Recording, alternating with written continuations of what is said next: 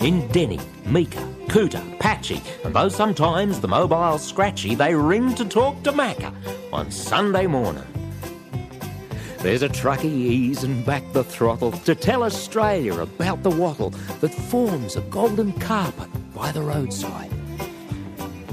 On the Finke, along the Lander, in Fingal, Fernvale, Hall, Wyandra, they're tuning in Australia. G'day, Macca. It's Matt from Seymour, mate. How are you? Oh, good, Matty. We flooded out here, mate, last week. About a thousand acres under five metre of water and pretty badly impacted. Lost a lot of cattle and stuff like that. We just weren't expecting what we got. Yeah, just to see, you know, these next towns, Rochester, Shepparton, Echuca, going through what they're going through is heartbreaking, mate. And thank you to everyone who's helped us out. Like the Seymour was mayhem when we woke up on that Friday morning, mate. We were swimming cattle out in the boat, and a shout out to Gary who come out. It was unbelievable. Swimming cattle out over fences where you look now and you think, how is that even possible? We lost a lot, but we saved a lot. We'll fight on and get back to, on our feet, mate. But it was unbelievable. Oh, hello, Macca. It's Rob from Tallygaroopna. How you going? Good, thanks, Rob. thing that's come with the floods, not that we've had them in Tally, but surrounding Shepparton and out at Carimba, the mozzies. I've uh, had to rug the horses because of the mozzies. They're just driving the horses berserk and the people. So I- that's come with the floods. Wait all week for Macca on a Sunday morning. There's milkmaids singing below Mount Warning. It's just another Sunday morning. The surfers say it's wicked, sick, it's filthy. Launcestonians and Hobartians, and who's to say there isn't Martians beaming up Australia on Sunday mornings? It starts my week, Macca, on Sunday mornings.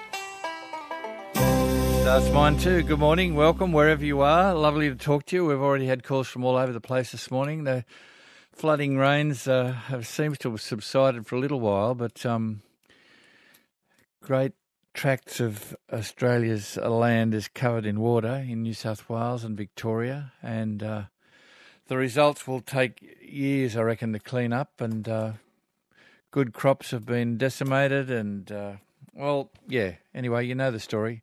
If you're uh, in that sort of situation, you want to ring us 1300 700 222, or you can ring 028 333 1020. Macatrax at gmail.com is an email you can get to us.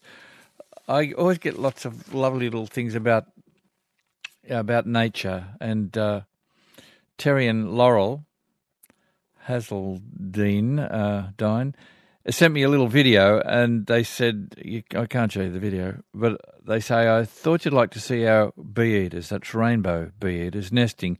This is the second year they've nested with us. And this plover in the photo normally nests out in the street and will move on soon. The bee eaters also usually nest in the nature strip, digging a one metre tunnel to a cavern where the chicks are hatched. See, I didn't know that. Wow. See, rainbow bee eaters usually north north of uh, Australia. Uh, they anyway, they're in the cabin where the chicks are hatched.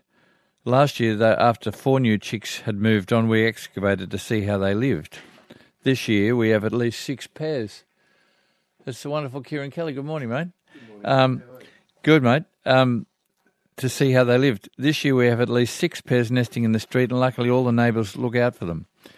If last year is anything to go by, we'll have them with us till mid January. Hope you find this interesting. Terry and Laurel, I did. I think it's wonderful. And speaking of uh, nature, um, Deb says, Deb's in Seaforth, thought you might like to see a little friend I found sitting in my roses this morning, an eastern dwarf green tree frog. I've seen one of those. There was one in my garden a couple of years ago. The dwarf green tree frog, lovely little thing. I live on the northern beaches of New South Wales of Sydney. It's always nice to find them. It's a good indication of how healthy our environment is, or not. I listen on Sundays, and so does my brother Rick, who lives in Lemon Tree Passage. Uh, there you go. Says Deb from Seaforth. Thanks, Deb. Excuse me, I'll just have a little drink of water. Uh, as I said, Kieran's here, and I'll talk to him in just a moment. But last week I read a little uh, story about a shopping trolley. Now, 20 years ago, we used to have shopping trolley stories all the time because shopping was 20, it might be 25 years ago. But I've noticed, uh, and that was a deal, you know, people found you know, um, I'd get calls from the HMAS, whatever, and they say, "Oh, Macca, we've got milk crates and shopping trolleys on board here." We get things around the boat, and there's, you know, people said, "Oh, we're at Pearl Harbor, and we went to see the USS Missouri, and down there in the water, clear water, you can see there's a couple of shopping trolleys there, and they're you know, shopping trolleys up trees and on houses. You know, they were everywhere. But I've, of, of latter times, this is like 25 years later in the 2020s, you see them all over the place again. They seem to be I've noticed them in creeks and whatever. Uh, and somebody said to me, Macca, the reason is is because Woolworths and Ald- uh, Woolworths and Coles don't charge, but Aldi has a deposit on the shopping trolley, so they bring it back. But well, I don't know if that's true, but anyway, anyway, um, have I got to talk to Doug? Have I first? I'll talk to Doug first because my producer's is rolling. my sidekick, my sidekick is rolling rise. Um, uh, it's Doug, is it? G'day, Doug. Yeah. How are you, Macca? Yeah, good, mate. Tell me Where, a story. Where are you? Um, just east of Moama. Uh huh. Right on the river. Right. I rang you a couple of times when we were out chasing rabbits on a Sunday morning with the whippets. Mm. Um, yeah, there's not many rabbits around at the moment. They've all um, sw- swum on to South Australia, I think. but, um, Down the Murray. Yeah, yeah, so it's um, it's starting to drop. Probably drop. I'm, I'm on the balcony now. Luckily, we've got a two-story house, so um, it's probably dropped 150 mil, but it's flowing really, really hard. God, it's. What you mean? It's flowing, flowing strongly, or? Oh yeah, yeah, really. we're right on the river. Yeah. Um, behind us, towards um, or Bam- Barmah Forest, and Barmah is just water as far as you can see. And um, that good fresh country air, um, it's got a little bit of a pong to it at the moment. Um, just um, yeah, just rotting vegetation and um, yeah, just beautiful odd... barley crops that are um, just yeah, they've got about two feet of water through them. Yeah, they're sprung. A lot of the crops, I suppose, are sprung. Oh, they? it's, a bit late to be sprung, mate, when you're in two feet of water. Yeah. So, um, yeah, it just gets a bit. Um, um, in our places, we've only got 50 acres, so it's not a not a big deal. We got rid of our cattle um, to some friends, luckily, a couple of weeks ago, and um, um, we're probably a bit luckier than most that we're right on the river. So as it does drop, the water will, off our property will go with it. Um, yeah, it's been been trying times, that's for sure. Oh, for everybody. I don't know if you heard. Uh, was it Pete the the pilot rang this morning? Yeah. He's been flying uh, in, in Chuka. You're on the other side of the river to him, aren't you? Yeah, yeah, yeah. But um, but everywhere, Barham, Koondrook, all I suppose all the Murray's been running a banker for ages, hasn't it? And the Murrumbidgee oh, and you, you name it, you know. Yeah. There's water everywhere, and, and then you know um, there's water lying everywhere. Yeah, at least we knew it was coming. It, you know, it was coming up, you know, 100 mil a day, 100 mil a day. Um, it came up 750 mil in one day, but that was two Sundays ago. Um, but other than that, it's just 100 mil, 100 mil. Not like poor old bugger, poor buggers in Rochie. It just, you know, they just woke up one morning and it was there. Yes, exactly. So, so um, you know, they've been they've been smashed. So, Doug, how do you get you go into town? How do you get into town? Yeah, we've, we've, we've got an old um, 1998 troop carrier that we resurrected that out from under a gum tree and put a battery in it. And um, we head into to about 4Ks. And um, we've got the town levy bank. We sort of sneak around that and business as usual. Oh, there you go. Well, yeah, good old Toyota. Good yeah. advertising for Toyota. There'll be a lot of clean-up to go, Doug, for oh, month, for months and months, won't yeah, there? Yeah, but you know, it'll it'll very. It's what um, you know. The media do drum it up. It's a lot worse than it really is. I mean, we're in a flood zone, so that's just life. But you know, Echuca and Moama will bounce back, and um, you know, but we were putting around in the, in the tinny yesterday, and the river's just amazing. You know, tell me. And, um, what do you mean? Yeah. It's amazing. Tell us. Oh, just the size of it, and the birds, and the you know, um, instead of being just just a river, it's just yeah, it's oh, at our, there's a big bend at our place, and it'd be uh, yeah, nearly half a kilometre wide. Um, The mighty Murray. the mighty Murray, that's for sure. It's um, and um, the poor old South Australians say, well, um, moan and groan about not getting enough water, but I can assure them there's plenty coming. Yeah, well, the bloke said to us a couple of weeks ago. He said even around uh, was it um, not where did we do the program that morning, Kel? In down on the Murray, Barham? No, down at um, Moa, was it Moa? Not Moama, um, near Lake Alexandrina. Anyway, that'll be uh, that's where it'll all be Goolwa and places like that. Oh yeah, they, they'll be um, yeah, they'll be um, yeah, we'll be high and dry, and they'll they'll be you know a month or maybe even longer behind us till they get the peak. Yeah, and as you say, the rabbits will be down there because there'll be no rabbits around. Yeah, All my So my what- whippets are um, sick of sick of catching them, but I think we we don't need the calicivirus. We just need it, needed to flush them out a bit. Um, Yeah. so, All right, Dougie, um, good on you, mate. yeah, nice to talk to you. mate. Thanks, mate. Stay, uh, st- stay afloat. Ta-da. All right, mate. See you later. Bye. Uh, it's Doug. And now, look, I wanted to get back to this quickly, and then I'll talk to Kieran. Um, so we were talking about trolleys, and uh, yeah, 25 years ago, trolleys were all the rage, and milk crates, and they were all turning up everywhere, up trees and in, on top of houses and everywhere, and strung up everywhere, and and then it sort of died. And people used to write lovely, wonderful, you know, funny letters about it. And I read one last week about the bloke said, "Yeah, well, I'm my job's to round, you know, my job's to train them here. I'm in the supermarket, and I train them, you know, I whip them into shape, and you know, some of them are a bit." And it was, you know, exaggerated. It was lovely. Anyway, this is from David, David Howard, who used to work at the ABC here many years ago. Um, he says, I assume that the trolley breaker this morning recorded his story 20 years ago. That's my assumption. I've been married for over 50 years, and another assumption I've been forced to make is that I'm not always correct in lots of things. However, I think I heard you say the stories from your collection of historic shopping trolley stories from that turn of the century era. Doesn't sound a long time ago, turn of the century. How wonderful to hear of one's imagination being allowed to run riot. I wonder how many of your younger listeners are still wondering what the dissertation was all about. He can't be serious, they're saying. He is. He's seriously being unserious. It used to be a profession.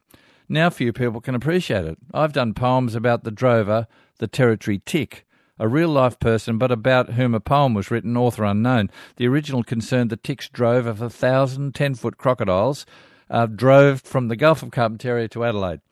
Uh, by the time they arrived, the crocskin handbag uh, job had ended, so he drove them all back to the Gulf and let them go. I've written of some other fict- fictitious droves the tick did emus from the Channel Country to Corumba for export to Asia for emu oil, and empty 44 gallon drums from an unknown place to an unknown destination. I used to offside for a, to a fencing contractor on properties near the Opal Fields south of Winton. Post hole sinking was hard yakka. The boss got the idea of getting hold of duffer opal shafts, trucking them to Winton, cutting them up into three foot lengths for strainer post holes, two foot lengths for dropper holes, and we couldn't meet the demand. Nobody today seems to be able to appreciate a tall story except when it comes from a politician. Says David, he was a funny fellow, Dave. With all the rain about too, I wonder if Huey is no longer the farmer's friend. It's a case of don't send her down, Huey. There are several origins of the term, which you can find through your computer, most origins being pre World War One.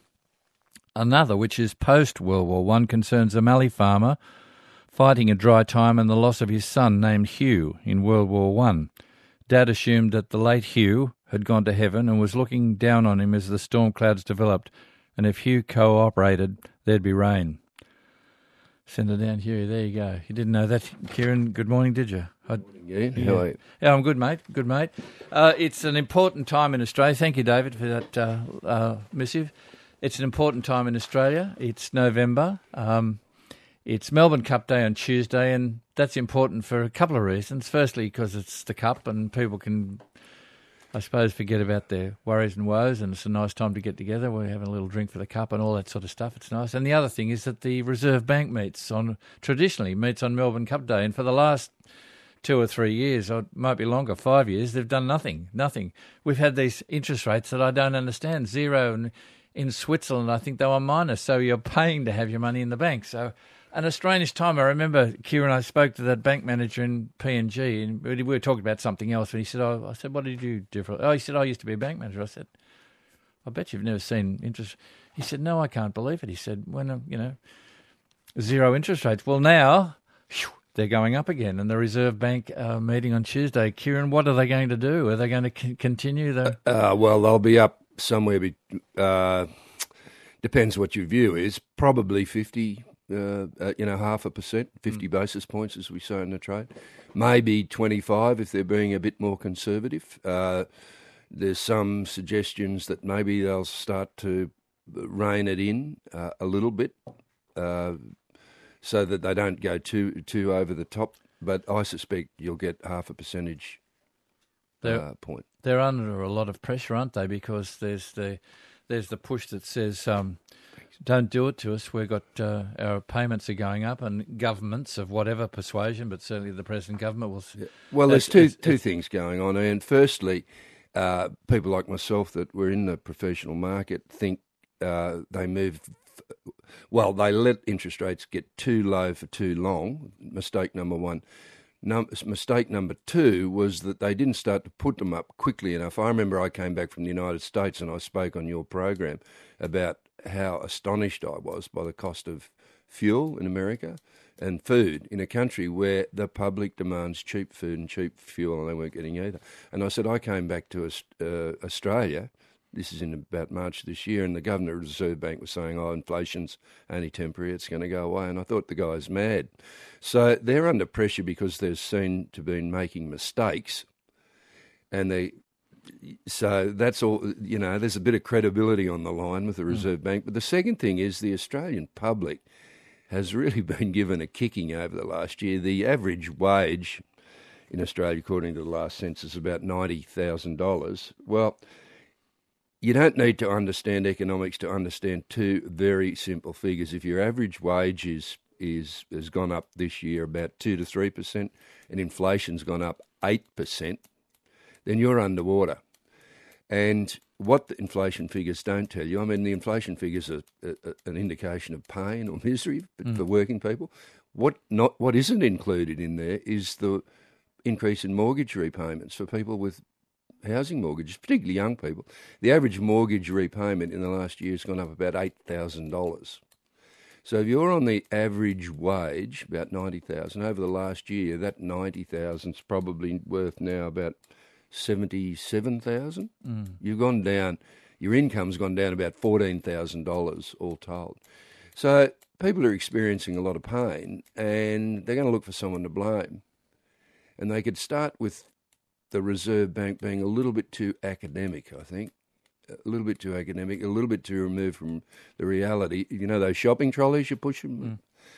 You fill one of them up and it costs the, the working people a lot more than it did a year ago. Mm, I mentioned last week or a couple of weeks ago, because I was thinking about it, that if you had $100,000, I said just a, a figure, in the bank pre COVID, say 2019, and now you looked at it now, I thought that that hundred thousand wouldn't be worth because uh, it wouldn't a, have gone up much, and it would be, worth, worth, much less. Worth about eighty-five. Well, that's ridiculous. I mean, uh, I, the reason I wanted to talk to you about it because I don't th- think that a lot of people understand what inflation will do to everything, to you, the cost, to the dollar, what it's worth. Yeah. And everything in your whole life. Um, the reason why houses are so uh, expensive is because the dollar's not worth what it was, you know, years ago. Well, that's one reason. Yeah, yeah. Uh, that's one reason. well, it just costs a lot more to buy everything, and several things occur. As we saw in Germany, they had a hyperinflation in the early 1930s, and that was that prompted the whole development of what we saw in Germany. Number one, the first thing that happens is people lose trust in government. Then they lose trust in their ability to earn a living wage because they work and work and work, and it buys less and less and less.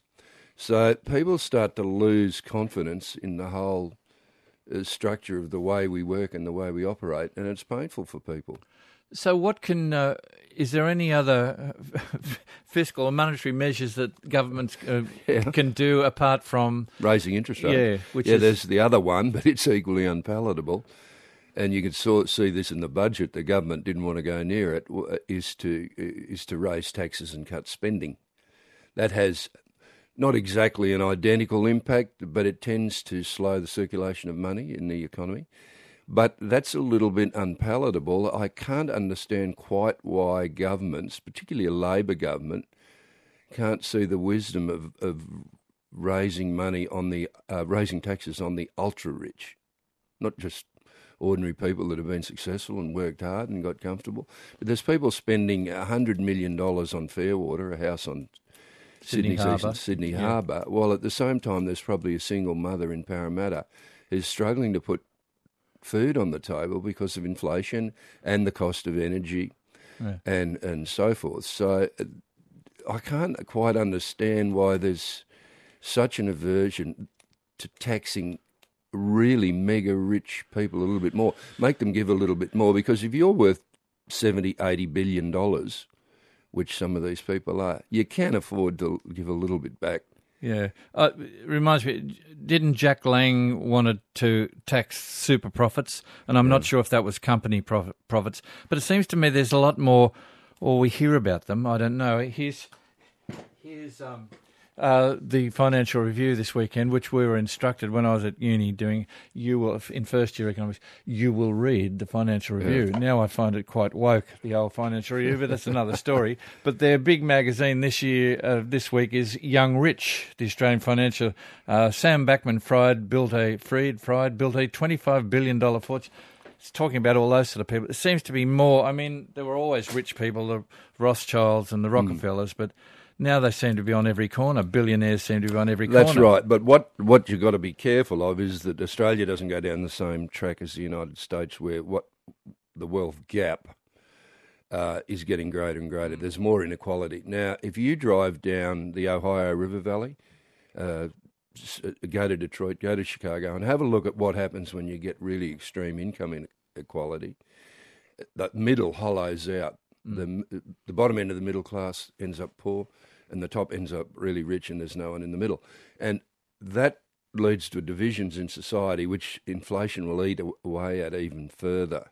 So you've got to take a big picture view here, uh, and and try and work out what sort of society you have. Australia doesn't want to end up like the United States, I can tell you that, because so many other things flow from that. So if that the Financial Review is publishing the what it- the young rich, The young rich, yeah. Uh, well, what they should do is have the next issue, the young poor. oh no. No, well, well, if you're going to be balanced in society and there's adulation, Exactly, uh, there's adulation about. As an American said to me, this book I'm writing, I'm Oh, interviewing. that's a what lot, I was going to ask you how the book's uh, going. Well, it's tough, but I interviewed a guy on uh, on on uh, on during the week. He, a, wealthy retired American businessman who came here about thirty years ago. Decided he loved the country so much he decided to stay and took out Aus- Australian citizenship. And I asked him, what, what doesn't he like? And he said, well, one of the things he doesn't understand is why are whole pages of a newspaper on Sunday devoted to some socialite or wealthy person who's just spent $100 million on a house. He said, he said, that's just ridiculous. That doesn't happen anywhere else in the world. And I said, well, I don't know why it happens either, but that's not the reality for a lot of people. I listened to some of the people talking uh, on this morning, and I suppose I'm sensitive to this because I come from the country. It's they're they're doing it tough out there. Some of those people, you know, I was on your program what less than well, probably twelve months ago, and you were running appeals for bushfires. Yeah. Now we're talking about appeals for floods. So it's just lucky the Australian is an in, of an enduring character, and there's a sense of community. That makes us different in America. As part of writing this book, one of the things I've discovered is we have a great sense of community. Mm. But income inequality will crush that. You know, if you look at Echuca and the photos down there, everyone pitches in, right? Yeah. That wouldn't happen in America. Oh, they're, they're pitching in in Shepparton too, and Shepparton all the and all Golden, all these Valley places. and everywhere But- around Gunnedah. You But know, Blaze Aid was the same when you had bushfires. That's an Australian attribute, and we got to, we should try and hang on to that. Pauline's online. Good morning, Pauline. Oh, hi, Macca How? and Kieran. Hello. Um, I just wanted to comment, Kieran. You talked about the average income being around ninety thousand.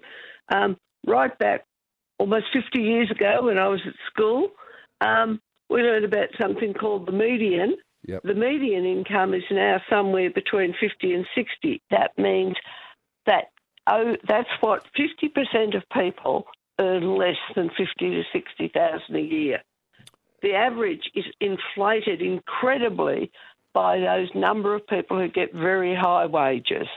Um, and I think it's really mad that we talk about averages. Um, you know, you talked about a quite, you know, absolute. I think you're on the right track here, talking about the increasing division within Australia of income, and it seems to me that there's no point in talking. That's already, if you look at it, we're not as bad as the United States, but there's still a huge di- But there. spread of income.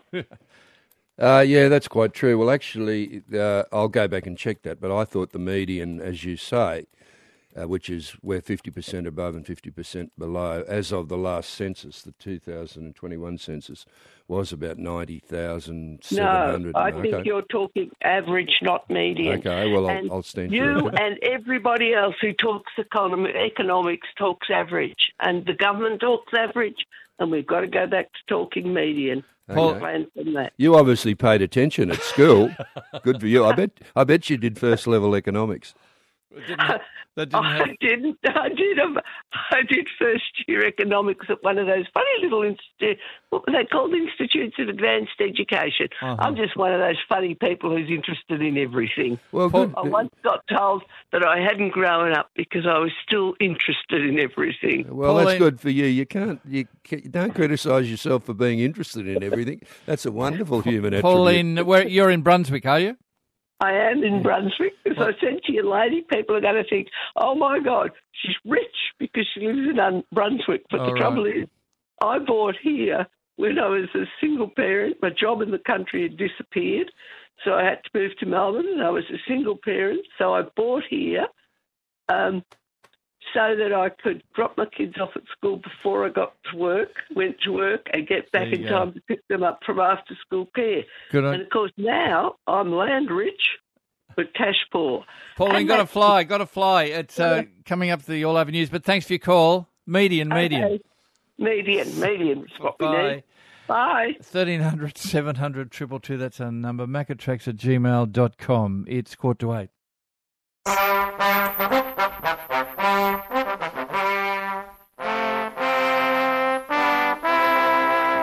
This is the All Over News. This is the All Over News, and straight away to our stone fruit correspondent, I think, in the Goulburn Valley, Malcolm Blake. Malcolm, Good morning. paint us a picture. Yeah, well, it was a case of the floods came through. It was water out of the Goulburn River that created most of the havoc. We've got a little farm, 79 acres north of Shepparton, and uh, we saw 85% of it go underwater. Fortunately, it didn't go anywhere near the house, but it's destroyed all the grass.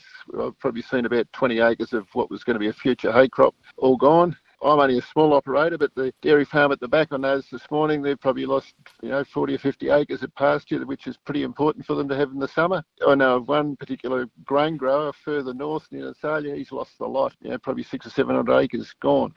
So, how are all the stone fruit doing? Uh, You know, the nectarines, pears are coming up, you know, Yeah, apricots, yeah, cherries. The, the, the, the orchards have to get the water off as fast as they can because, particularly the stone fruits, they don't like wet feet. Pears will tolerate it a bit better, but stone fruit, they've got to get the water off as fast as they can. So, quite a few of them will be pumping water out into drains just to try and get rid of it because we, we've had a lot of, besides the floods coming through, we've had a lot of rain. It'll be, I think, this year be a record rainfall, the same as everywhere else in the country. Exactly. And is it still raining down there? Today is probably the first day we haven't seen any rain, but I think it's supposed to rain Monday, Tuesday, And what's the reaction of the community been like? I suppose typical when it hits the fan, people pull together. That's exactly right. You find that you, you know your neighbours are coming along and, and just to check to see how you are. And then in town, particularly in Mooroopna, where a lot of houses were inundated, you find that the neighbours are all helping each other to you know, rip up the carpet and throw out the furniture and the bedding and all that sort of thing. It'd be nothing worse than having flood water go through your house. And that's happened everywhere in Australia, or certainly on the East Coast, hasn't it? Yeah, that's right.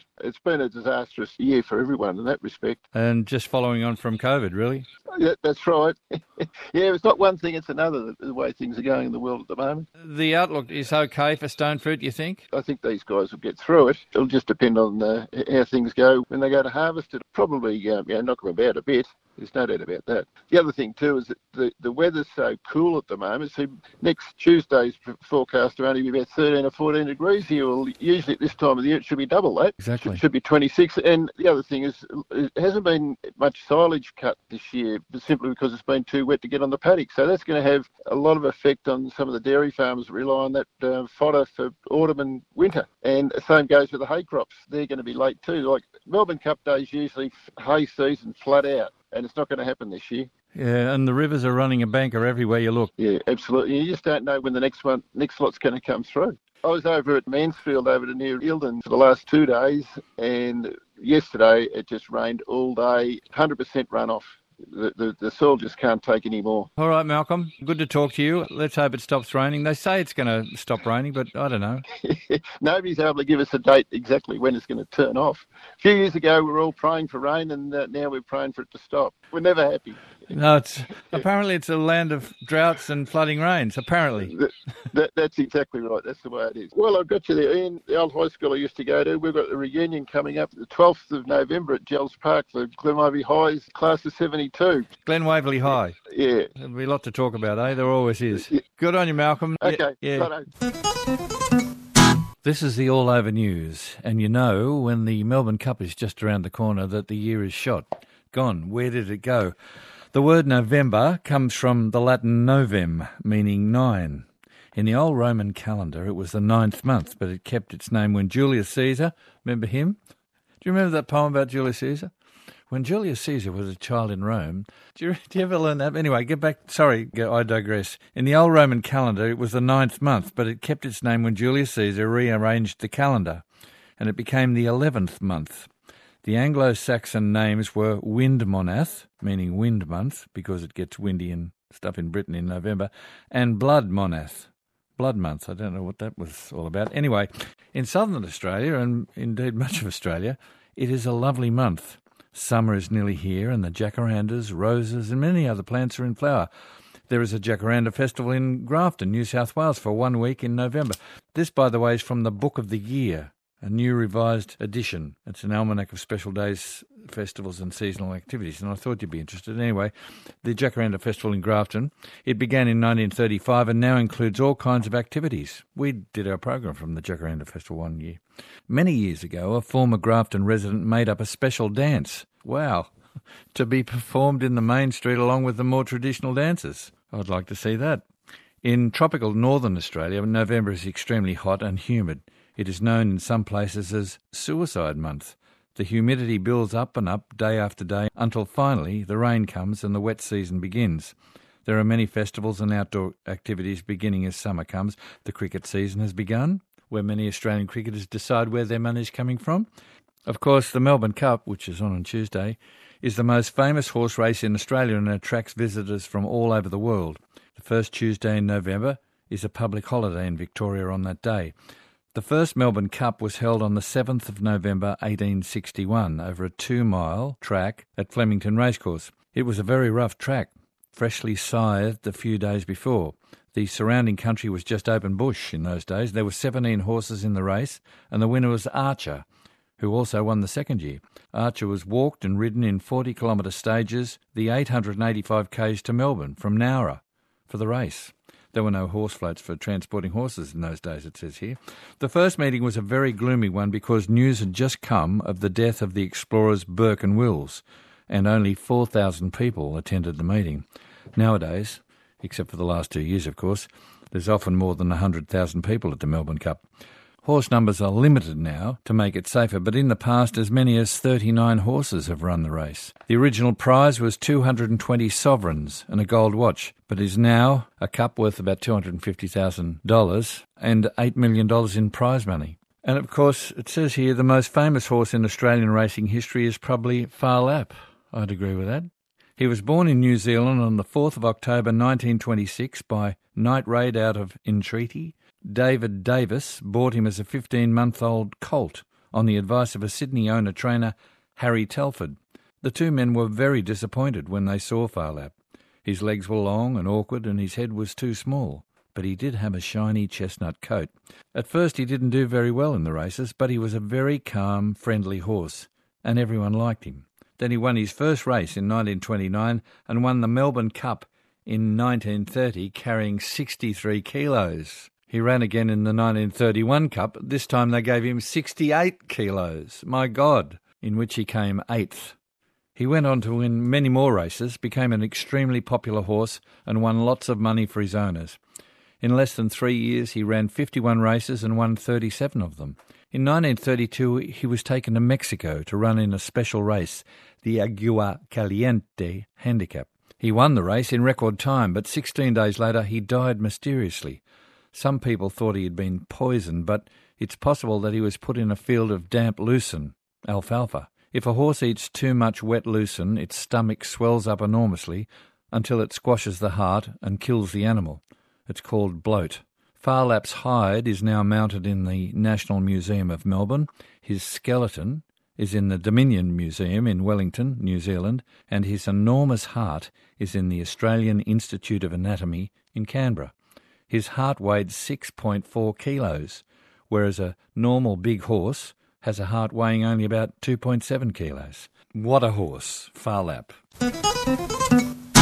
As we approach Remembrance Days, the following emails have come in from you, the listener. This one from Peter Allen, who says, You might recall I was in the studio in 2018 re the Australian Jewish War Memorial in Canberra, unveiled by the Governor General in the previous August, the centenary of General Sir John Monash's knighthood, says Peter Allen. Peter Allen says, I have arranged the following unique event at Rookwood Cemetery this morning from 11.15. It's a centenary service of heroic Dr. Captain Norman Packer, one of only three World War I Australian servicemen reburied in Australia, and the consecration of the grave of Trooper Benjamin Braun, a Boer War veteran, at Rookwood Cemetery today from 11.15. From Perth, Raymond Kennedy says that next Sunday, the 6th of November, Gunners Day will be commemorated at Stirling Square, Guildford. Gunners Day has been held since 1928 by the Royal Australian Artillery Association. That's next Sunday, Stirling Square, Guildford. From Rowan Goyne, I'm emailing about the 80th anniversary of the Empire Air Training Scheme,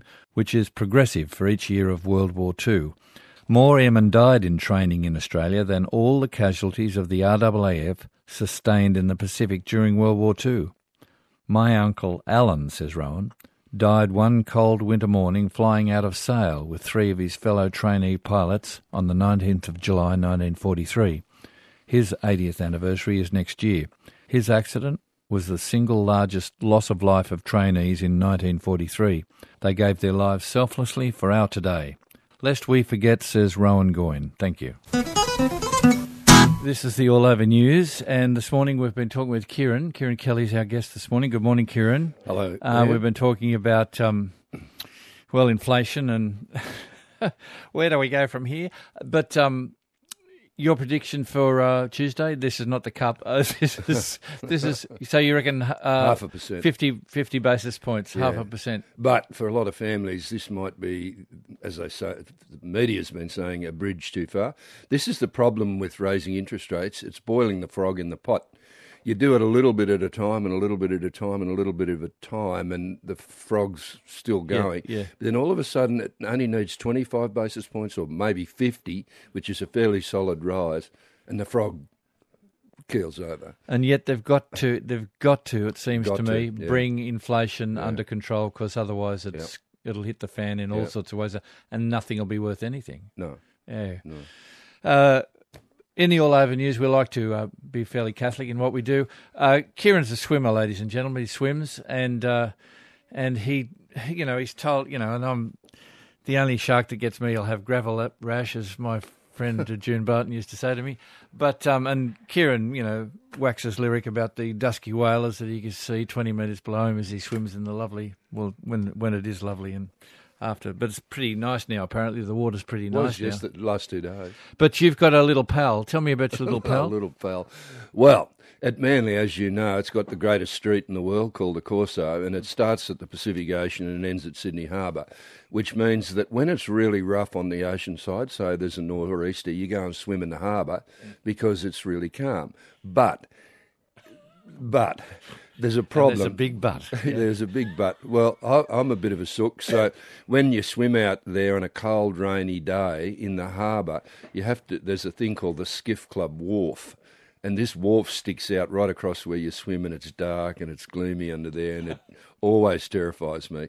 So it got really rough this week. So a whole pile of us decided we'd go and swim in the harbour, and there must have been about thirty people in various groups that that were in. Uh, There's strength in unity, I suppose. sort Is that the yeah, Anyway. stupid? Yeah, go on. I just saw it go underneath, and I thought, So what go underneath? Well, I poked my head up, and I, everyone else poked their head up at the same time. They looked around, and I said, "Was that a bull shark?" And no one stopped to answer because all of a sudden there was thirty people heading the opposite direction into the beach. The fastest I've ever. It was the funniest thing you've ever seen. Uh, so many people all of a sudden get out of the water really quickly. So bull sharks don't swim off the beach, but they'll swim in the harbour. Is well, that they story? seem to come into the harbour. That's the uh, that's the myth. Let's call it an urban myth. I have myself convinced that you never see them at the beach, that you only see dusky whalers. Everyone tells me that's a crazy idea, but I'm going to stick with it. We grew up with the story of sharks when I was a kid at Sandy Beach and stuff. So you'd always swim in the in the baths, and yet a, lot, a few years ago, uh, somebody uh, uh, went out in the harbour in a boat, and they stopped the boat, and, and then they all jumped into the harbour, and I thought. You're never going to get me to do that in a month of Sundays. That's just ridiculous stuff. Well, I've been, you know, swimming in the harbour for 50 years on and off. And you've just But- seen a bull shark. Yeah, but the funny thing is, I've never seen a bunch of people swim so quickly.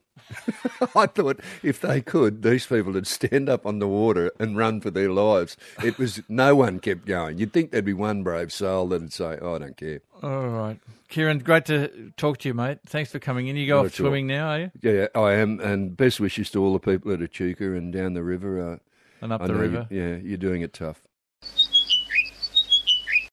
Hello, Macca. Yep. That's Robin's my name. Hi, Robin.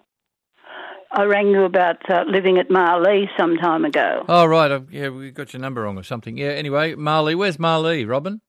Uh, about 11 k's out of Wingham. Uh huh. And what's on at Marlee? Anything on there? Well, I believe it's a back to Mar. Oh, it's a hundred years of Marlee, or what? And one of my friends asked me to write a letter to uh, somebody up there to explain how nice or how I had lived at Marlee.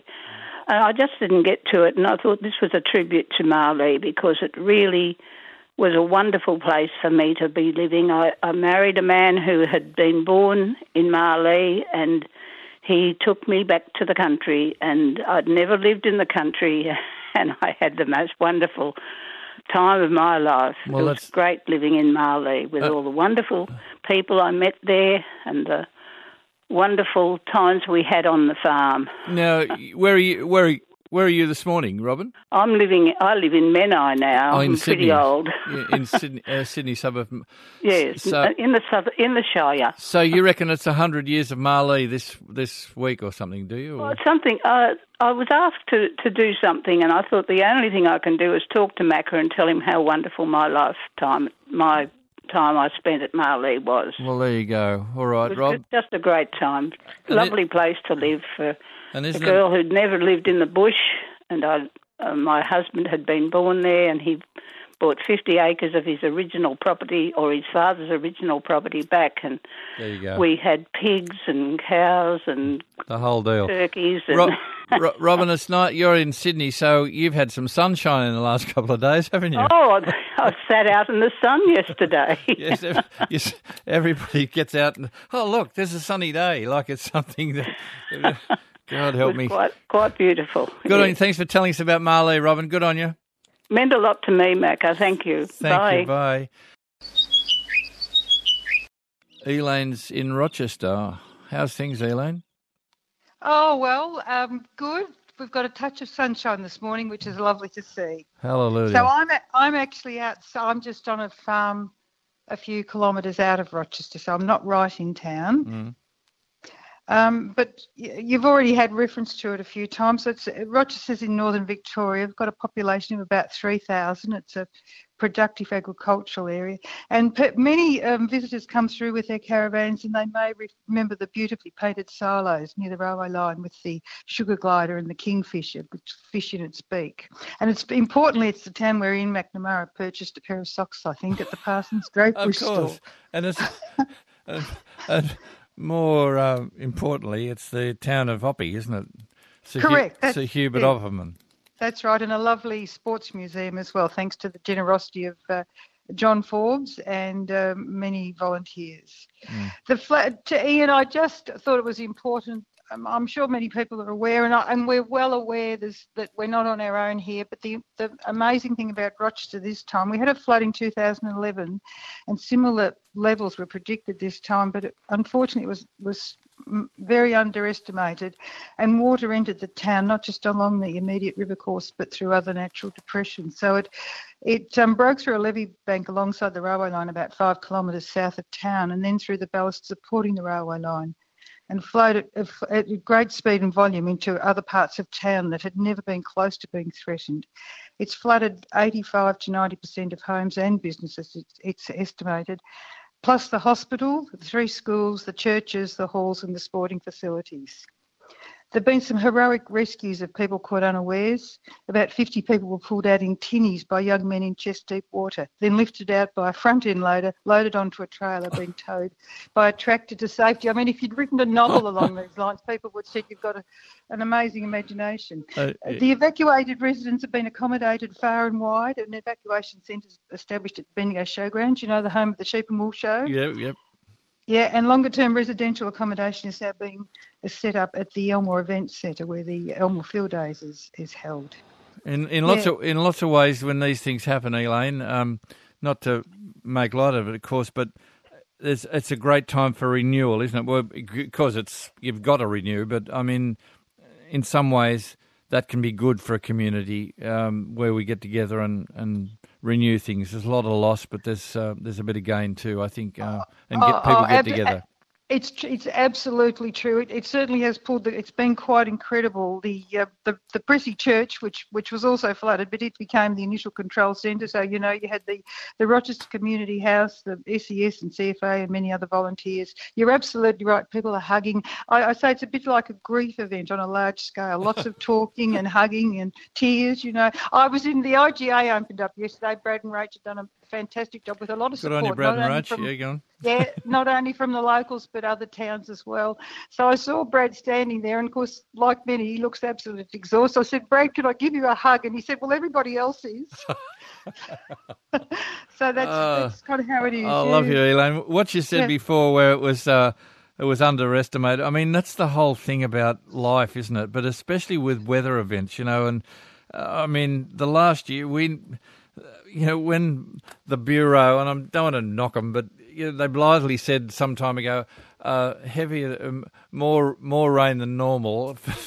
this is Yeah. for they said that last spring or some last September or something like you know. Well, you know, we've. Uh, uh, they can't predict this. So I think to underestimate thing is, I always say that when people say, "Oh, it's going to be terrible," um, you you you're you're forewarned, but you know you never know, do you? You just never No. know. So you've just got to take precautions and.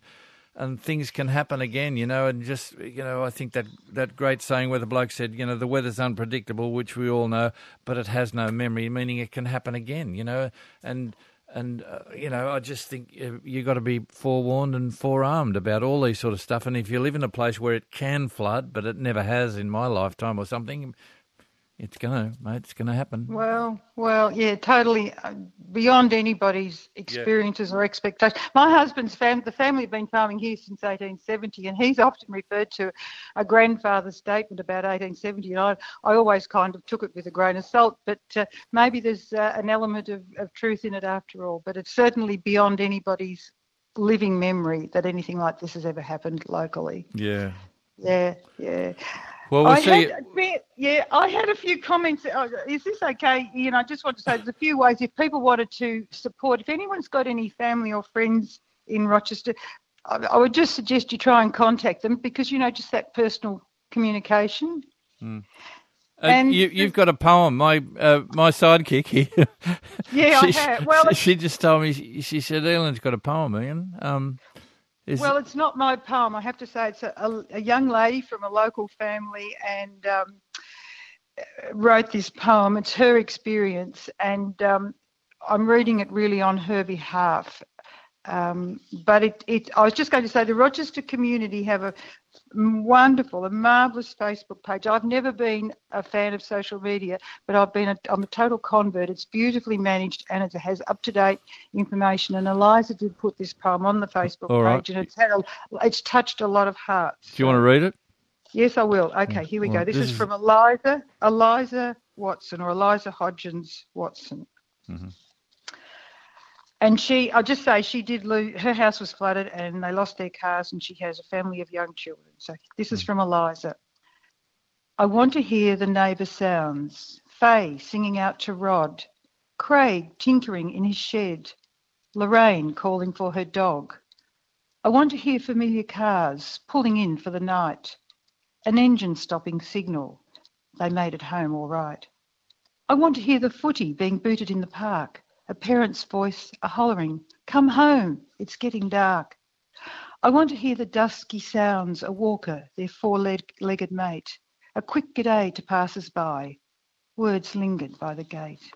I want to hear the noises of my small town neighbourhood, the sounds that made me safer than I ever understood. I cannot hear the noises now. The water washed them all away. The noises cannot live here because the noises cannot stay. I know they will come back as noises often do. Not all at once, but one by one. First some and then a few. The noises might be shaky. They've been given quite a fright. But a small town knows a thing or two about holding on real tight. The water washed the familiar and left something strange behind. It rearranged what was and left it broken, out of time. But it didn't take our strength, our community, our core. And I can get through waiting if the noises come once more.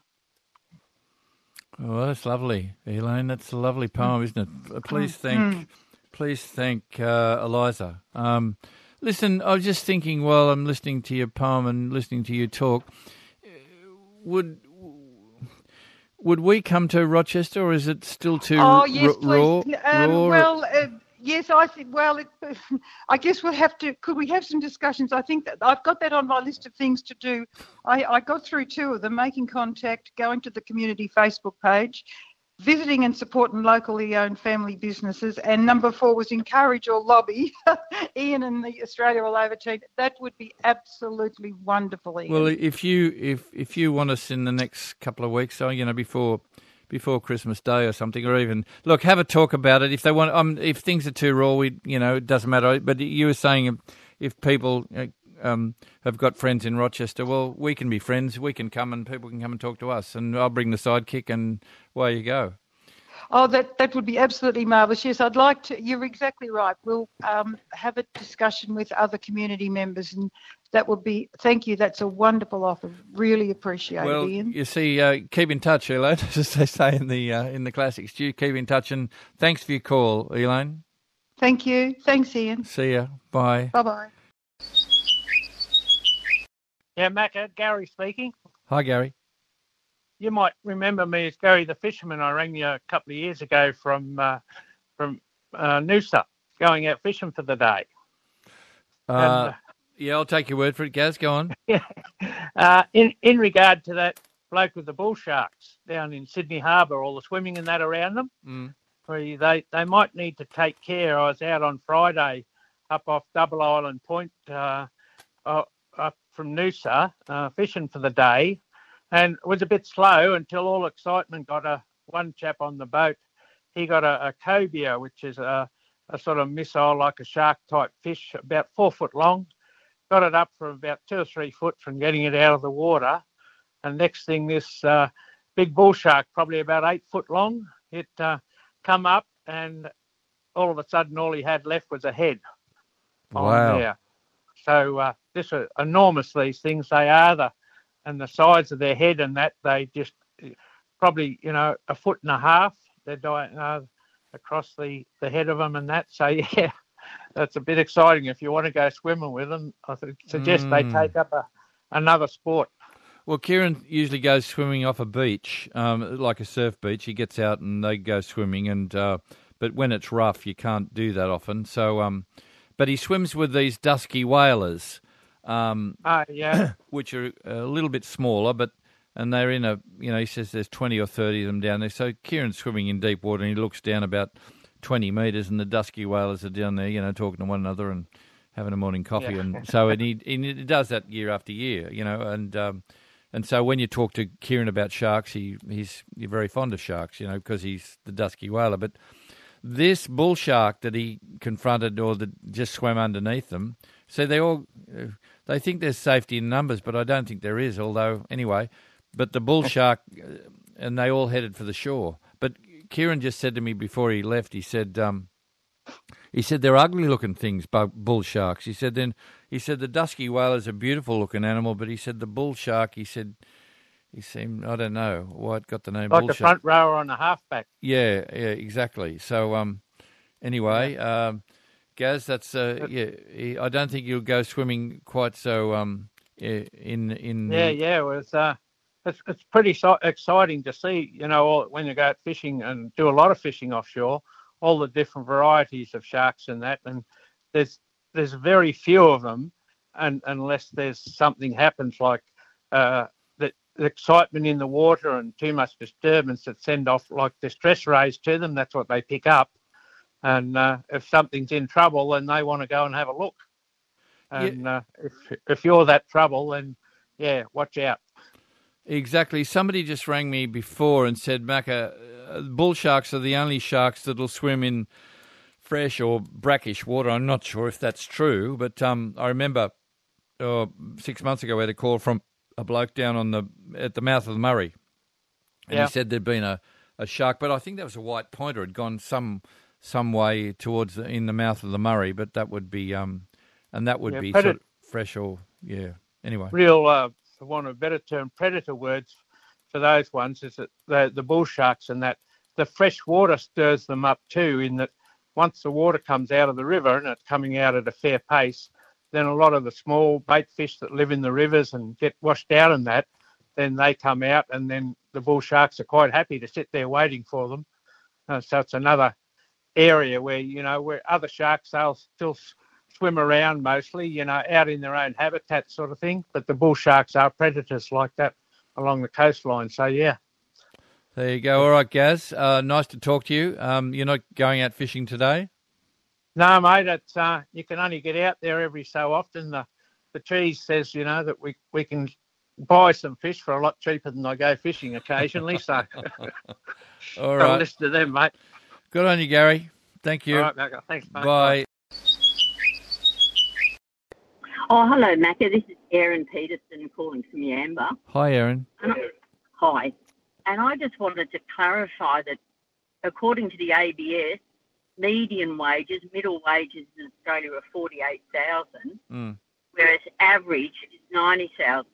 Yeah. Whereas 10 minutes ago on the radio, you had a go at someone who said that the median wage was around 50,000. Well, that's what it had in. That's what it had in the um uh, the census. The median wage. It said in the census twenty one. The median wage worked out at ninety thousand. That's what Kieran said anyway, and it's in the. No, it's, no, that's wrong. That's the average wage is in the 90s. I have an economics degree as well, Yeah. but the median wage is just under 50,000. So 50% of people get less than $50,000. Fifty percent of people get less than fifty thousand dollars. Yeah, that's what median means. It means the middle Yeah, but but of wages. uh, well, yeah. oh, Anyway, I'll Oh, I'll, yeah, sta- I'll stand yeah. corrected, but um, that's what Well, look, at, look it up yourself. It's easy enough. Just look up the ABS, ABS and look up median and average wages for 2022. Uh-huh. and they're, they're the numbers that come up. And I know that that number has been in the 40s for some time. It goes up a little bit every year, but it's still under $50,000. Under Uh, 50 50% of people get less than $50,000 a year. And then the average is 90 because pulled up by very high income earners who pull up at, well, an average is just total income divided by total number of people. Yeah, exactly. All right, thanks, Aaron. That's okay. Good on you. I didn't want I didn't want people to have the wrong idea that people were earning so much money, which they're not. No, only some. yeah, the lucky few. All right, thank you, Becca. Thanks, Erin. Bye. Bye.